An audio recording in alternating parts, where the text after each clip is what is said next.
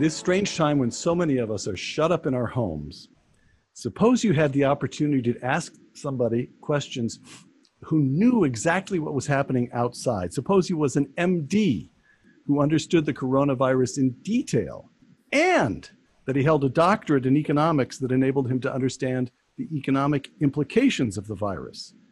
That describes my own position right now. I'm about to speak with Dr. Jay Bhattacharya, professor of medicine, and my friend right here at Stanford. Jay, thanks for making the time to join us. My pleasure, Peter. This is a special plague time edition of Uncommon Knowledge with Peter Robinson. I'm Peter Robinson. Jay's in his office because he's considered an essential worker. I'm at home because whatever else I am, I'm not essential. And so we're recording this thing online. Jay, here's the first question How bad is it? You published a piece in the Wall Street Journal this past Tuesday, March 24th. We're recording this on Friday. Quote, if it's true that the coronavirus would kill millions without shelter in place orders and quarantines, then the extraordinary measures are surely justified. But there's little evidence to confirm that premise.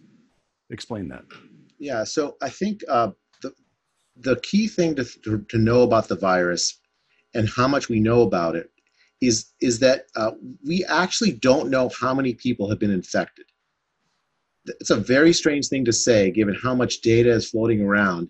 But it's it, and and it sounds like it's a remarkable thing, but it's actually just a, a plain scientific fact, and that has to do with the fact that the testing for the virus has focused on people who actively have the virus. The the the, the tests have been used everywhere, that's what it does. It, it looks and sees if the RNA for the virus is in you. And if, if it's in you, then it's positive. If it's not in you, it's negative, and then uh, that that's that's that, right? But this is not like uh, HIV, where if you get the virus, you have it for life. If you most people, there's a range of presentations. You you get the virus, you get some symptoms, and then you're better, and the virus is gone. And the test would be negative for someone like that but there's increasing evidence that someone like that is, would probably be immune to being reinfected. So, um, so w- when we talk about the not the fatality rate, what is it called? The rate of lethality. Yeah, That's a ratio. It's a mathematical ratio in which the numerator is very sadly the number of people who die. Right. And the denominator is those who have been tested, right? That so that's the measured case fatality rate. All right, the measured case fatality, case fatality rate. rate. And the and the problem is that denominator does not count the people who got infected and were recovered. All right. Two quotations, Jay. Here's Dr. Anthony Fauci. We all know he's as famous as the president right now. He's the director of the National Institute of Allergy and Infectious Diseases, and here he is in early March, just a couple of weeks ago. Quote, the flu has a mortality rate of 0.1%, one tenth of 1%. This, meaning the coronavirus, has a mortality rate of 10 times that. Close quote. Here's Dr. Jay Bhattacharya in his piece in the Wall Street Journal. Again, this is March 24th, just a couple of days ago. Quote, and you're talking about uh, when you think the first, the virus was first seeded in this country. Quote, an epidemic seed on January 1st implies that by March 9th, about 6 million people in the US would have been infected. As of March 23rd, it's that Monday of this week, there were 499 COVID 19 deaths in the US. That's a mortality rate of 0.01%. In other words, a whole order of magnitude less than Dr. Fauci claimed just a couple of weeks earlier. I, mean, I think the thing is, nobody knows the number the numbers we've seen are consistent with a very, very wide range from, a, from an epidemic that will kill two to four million people on one end and an epidemic that will kill 50 to 50,000 to 100,000 people on the other. That's a that's an incredibly broad range, and the policies you do to avoid two to four million deaths are very, very different than the policies you do to avoid, you know, 50,000 to 100,000 deaths. All right, so let's clear up. Let's let's clear up. A, actually, I thought I think I know you'll. I think I know how you'll answer this, but uh, maybe I'm not sure.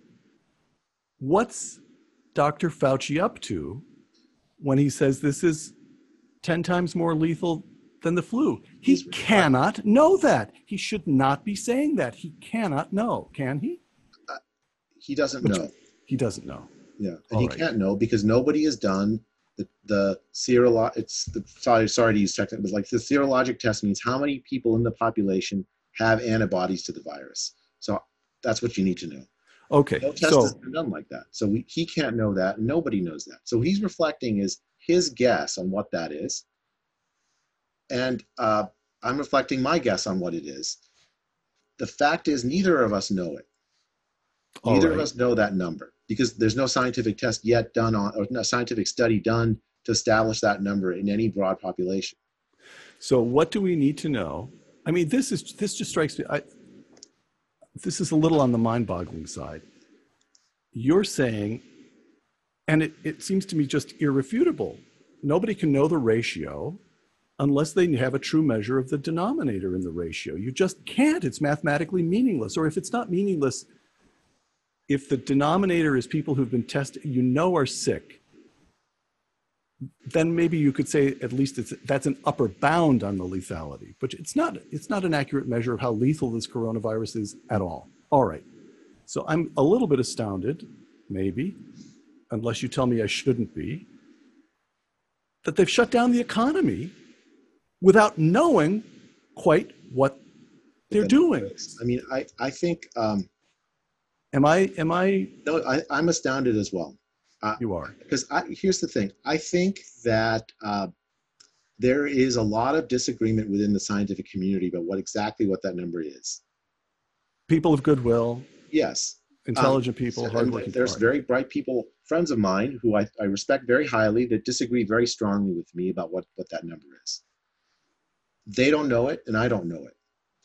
We should be honest about that and we should be honest with, about that with people who, who make these policy decisions when we're making them.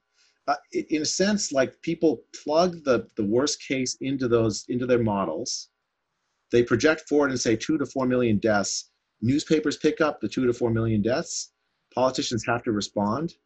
Um, and the scientific basis for that projection is is completely there's there isn't there, there's no study underlying that scientific projection in the sense of that number that denominator of that number doesn't exist we don't know All right. So we know we know why the press does what it does because it is in their interest to attract ratings, sell newspapers, magazines, and so forth. So the press, from the beginning of the press 150 years ago, the modern press has tended toward the sensational. We get that. We understand that once you get the public very concerned, politicians must respond. We get that. But right back at the beginning is a gap. We don't know how lethal it is. What do we need to do to find out? Yeah, so we have to run studies, and that's that's what I've been working on the last uh, last couple of weeks, um, basically full time, actually three weeks full time. Uh, it's so uh, what you need is a sample of people in the population who are, I mean, essentially representative of the population, some population. You need uh, a test that can measure antibodies in the blood, and those have actually only have been approved in the last week or, and so in the U.S. So tell me right there, stop there for a moment if you would.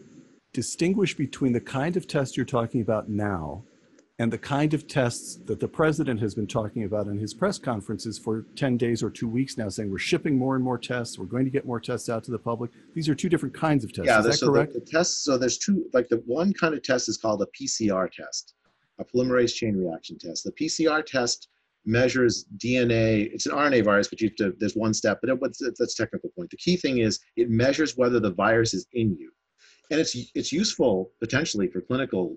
You know, like if I want to distinguish between COVID-19 and a flu, I can do a PCR test and I can know, okay, you you you don't have COVID-19. You you likely have the flu. I'm going to treat you differently. Uh, so if you you're you're in an urgent care clinic or in an emergency room, this test is very valuable. yeah, it's useful. I mean, it's useful Okay. information if you're caring for a patient. If you want to know in the population how many people have had it and recovered from it, you want to know the denominator, you have to have the antibody test.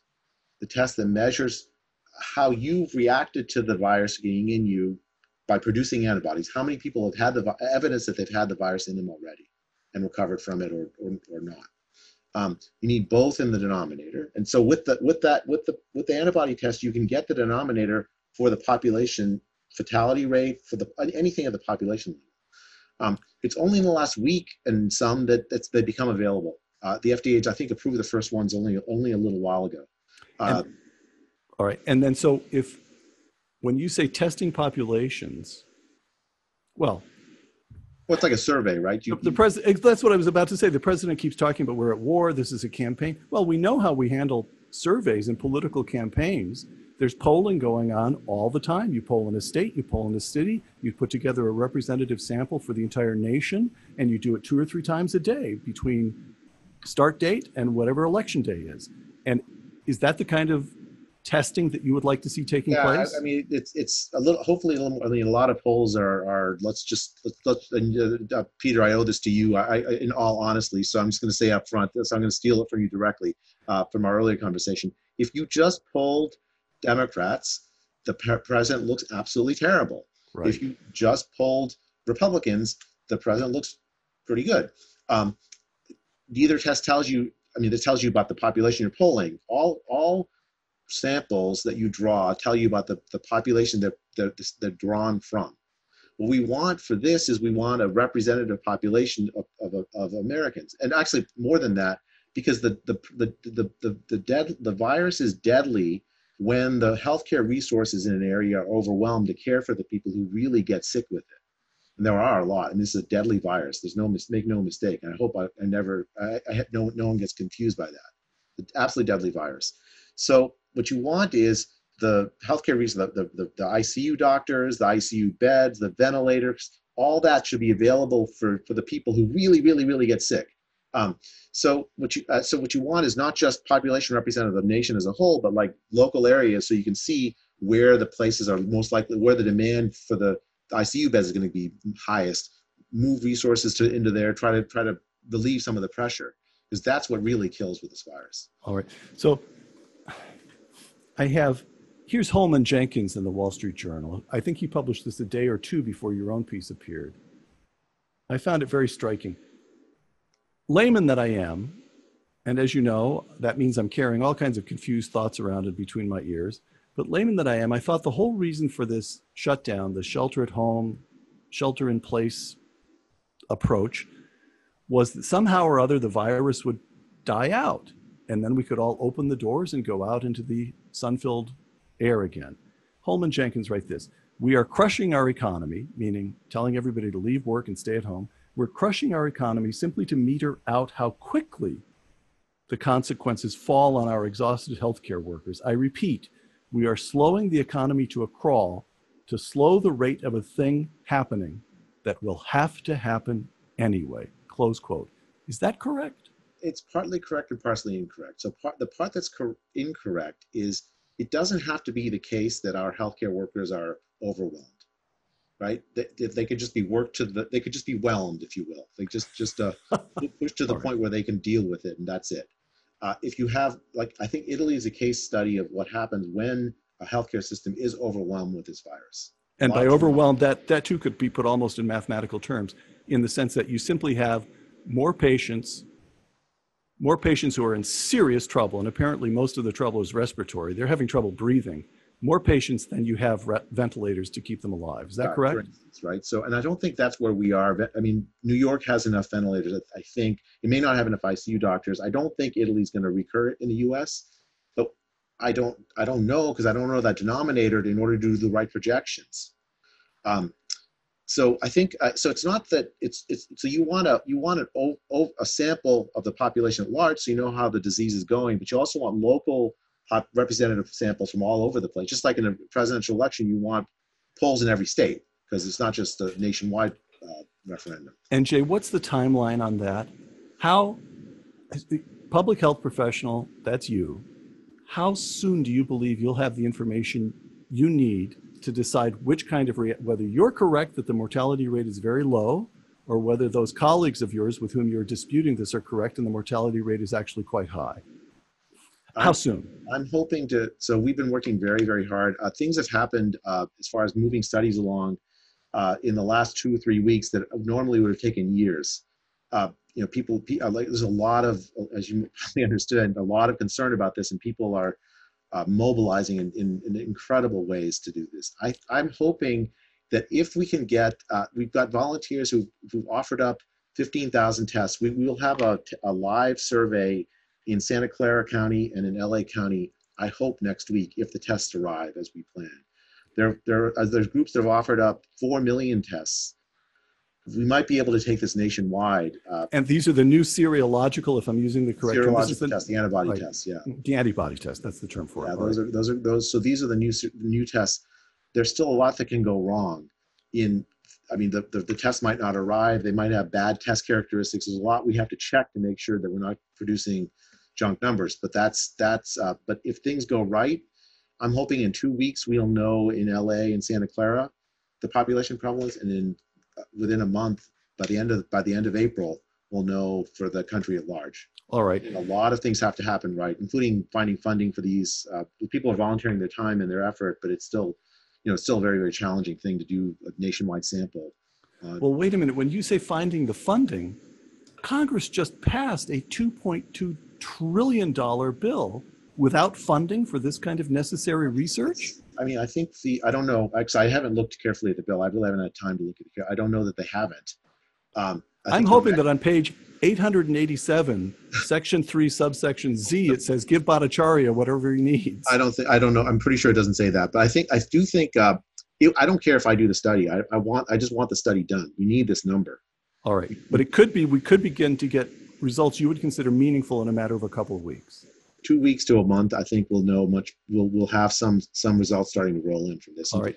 hopefully from my work And if your suspicion that the mortality, I, am sure I'm using the wrong term, but the, the death rate, the fatality, if, if your suspicion that it's not more lethal than the flu, but substantially less lethal than the flu, if that suspicion is confirmed, what should we begin to do differently?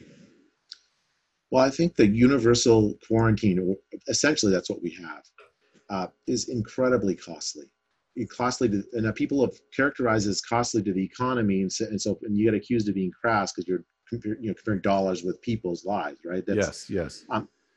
I mean, I'm, I'm actually kind of sympathetic to that, but actually, it's not just dollars to lives. It's do, it's it's it's it's lives to lives, right? A global economic collapse will cost lives of, of I believe, millions of people, and not just in the United States. I mean, worldwide, right? Uh, uh, how do people die? I've, if I get sick and I stop breathing, I understand why I die. If, if, if suddenly we're all poorer, I mean, what is it? In my lifetime, the GDP has quadrupled. Well, you know, people, Yeah, we could give take we go look. back to 1950s levels of standards of living. What's wrong with that? What's the mechanism that kills people? Yeah, I mean, even even in the last reset, the Great Recession ten years ago, which I think the, the one that's coming might be might might like we'll stop calling it great.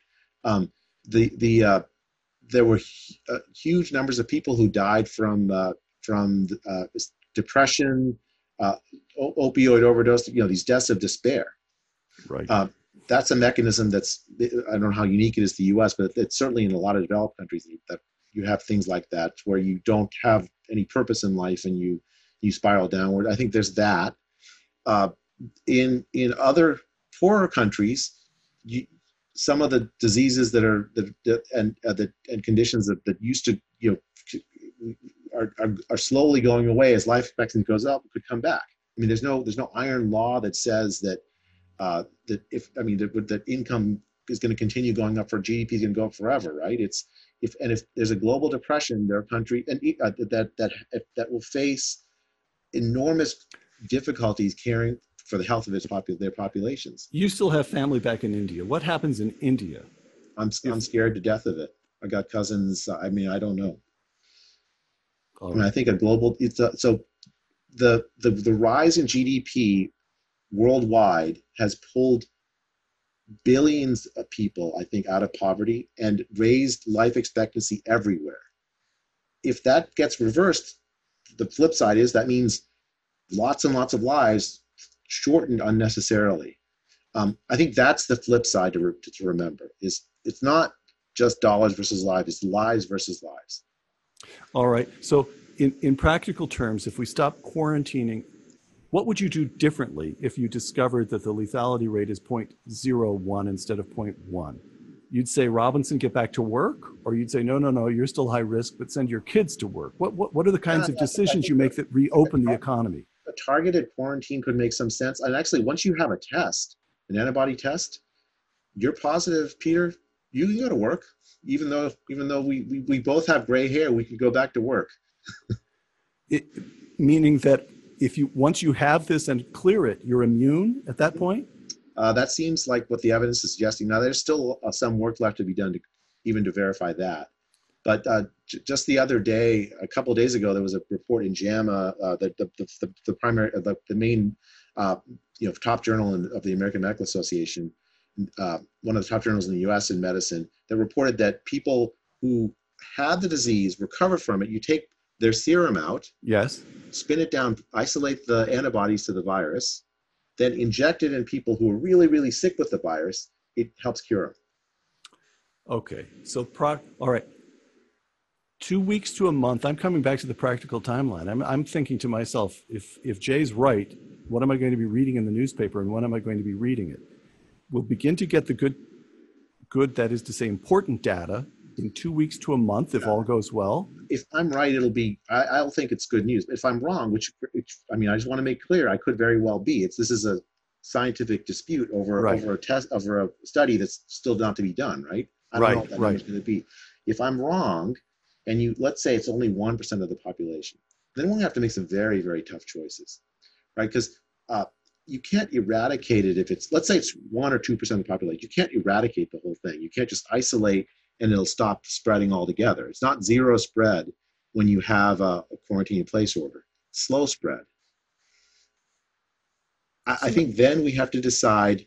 Uh, some places we let off let off the gas and let people start to going back to work where the healthcare system can manage the, the play the thing. We have to we have to work really hard on on getting a vaccine going. I mean, it's, it'll be, be some very difficult choices if that if I'm wrong on that number. But And- we need to know that number. So you just mentioned, what about treatments? Again, just a general, for the layman, rough feeling timeline for treatments. Um, the president has mentioned this combination of hydrochloride, if I'm pronouncing that correctly, and azithromycin seems to, there's, and then Dr. Fauci called that anecdotal evidence. Is there evidence of treatments that at least control symptoms, and how quickly can that stuff be tested and rolled out for use? I mean, people are working on. Actually, I have a little study. uh, We'll see if it gets done, but because I don't have a ton, ton of time to look at it, but uh, on on um, on, on checking whether that actually does work or not. That I think that's still the the, the we still have to wait for the results on that. All right. And this serum therapy, where we identify people who've recovered and draw blood from them and then administer their plasma to ill people, how, how far off is that? Can we do that? So there, there was a that study I just told, told you about was five Yes. people published in JAMA two days ago. Uh, I mean, you know, I have to say I've been uh, very impressed with the ingenuity and cleverness of, of my colleagues in trying to find new ways to treat this and find risk factors. I mean, we've learned a ton about this in a very short time. Actually, that's that. Let me ask you a little bit about that because so many of us are just sitting at home. I'm trying to remain useful, typing away on my computer, but you look out the window. It just feels as though the country is at a halt. But you're in your office. You're in touch with the profession. There's activity of all kinds taking place within the medical profession. Is that correct? Yeah, I mean, people are hard, very hard at work. It's like it's war. I mean, what, what the president said is right in that sense. I mean, I it's my I haven't uh, I've, I've been I've been taking a weekend day off. I mean, I've been I've been coming in. I just I think I, I feel like I'm at war. I want to I want the, and the war and the enemy is the virus. Right. So Jay, what about a vaccine? What about the ultimate treatment? What about something that just ends this? Is that months, years? I mean, it's a technically very challenging thing, and and once you have something you think is a vaccine, then demonstrating that it actually works is also a challenging thing. I mean, I, who knows? I, I hope I'm wrong, but I, I would guess years. Years. All Yeah. right. Jay, a few last questions. Your piece in the Wall Street Journal appeared as we speak today. It appeared four days ago, right? Tuesday. Yes, it appeared four days ago. What's the response to that been? Uh, it's been overwhelming. I have to say, I don't know. I don't normally do shows like this, Peter, as you know. Um, uh, and so I'm not used to being um, sort of in front of the camera, if you will. Uh, but but I think uh, it's been overwhelming. And, and a, a lot of my colleagues have written in support. I get the sense there were a lot of people that were thinking this way already and were uncomfortable with the definitive proclamations of the modeling modeling that we'd seen. I think there's a lot of people. There's also a lot of people that, for whatever reason, don't like the fact that I said what I said. So oh, really? Yeah. May I ask what what is the kind that people think you're saying things that are dangerous that will Yeah, raise I mean, I false think hopes there's, or there's some of this like uh, Jay, get with the program. I mean, I, can, I think literally I can find an email that says that. Um, you know, you know, you're being irresponsible by by by putting out information like this at a time where we're in crisis. That ki- that kind of thing. Uh, m- I don't know. My reaction to this is we have a obligation as. So, I mean, you know, there's a cloak of authority that that happens when you're. You, you, you know, the litany of, of those horrible. you are a professor of medicine yeah, at awful, Stanford right? So, like, you, therefore, you should believe me. I mean, I think we have a very, very strong responsibility to be utterly honest as we can be about what we know and we don't know, especially if we have that cloak of authority. And I think, uh, I think that, um, I think to some extent we haven't been, we, the, the the profession hasn't been as honest as it could have been up front about where that uncertainty was. Now, I don't, and I don't. This is a little bit. Maybe I've gone too far because it may be that people on just honestly believe there wasn't uncertainty about this. I, I don't know. It's hard for me to distinguish. All right. We have a new, we have a, the outbreak of a pandemic. It's taken everybody by surprise. There are all kinds of political recriminations. Trump should have done this. The whole country should have known that. We should have stockpiled this, that, and the. Fine. The fact is, it took everybody by surprise. Is this the new normal? Or is this like the 1918 influenza, a once a century event, or now that we have constant airline travel, a networked world, should we expect this every year, every decade, every quarter century? And I think it's we've had already in the last 20 years. We had H1N1, we had SARS, we had uh, avian flu, we had uh, no, maybe that was no, I'm sorry. Uh, that we had uh, we had uh, uh, Ebola. I think this is the new normal. Um, I think this is a this is the part of the cost of globalization. I see. Um, and I think um, what we need is a 21st century approach to it. I don't think ending globalization is the answer. I think that will kill more people than than uh, the viruses will ever will. Uh, but a, a 21st century approach would involve systematically putting in place uh, a, pop, a, a, a surveillance infrastructure that looks at populations that, that can draw very, very, like these studies that I'm doing right now should just be a routine part of surveillance instead of, instead of like um, the surveillance uh, Jay, infrastructure. Jay, can I just when you when you use the term surveillance for an old Cold Warrior like me, that means Tom Clancy novels. It means listening to people's phone conversations. You're using it in a technical sense. You use it differently from the common understanding of the term, I believe. So explain. You'd better explain what you mean by surveillance. Sure. Uh, Not so, big brothery stuff, is it? No, well, I mean, it's it's it's like running surveys, except the surveys would involve taking people's blood after they agree to let you have the blood. I hope. After they agree, all right. Yes, Thank yes. you very much. and not a lot of it either, right? So yeah, um, right. uh, systematically looking for these diseases, having having like these population level samples just sitting there routinely uh, in labs so they can be analyzed, uh, rather than waiting to see if the things comes and then um, and then and then I mean I'll just give you a sense with the flu.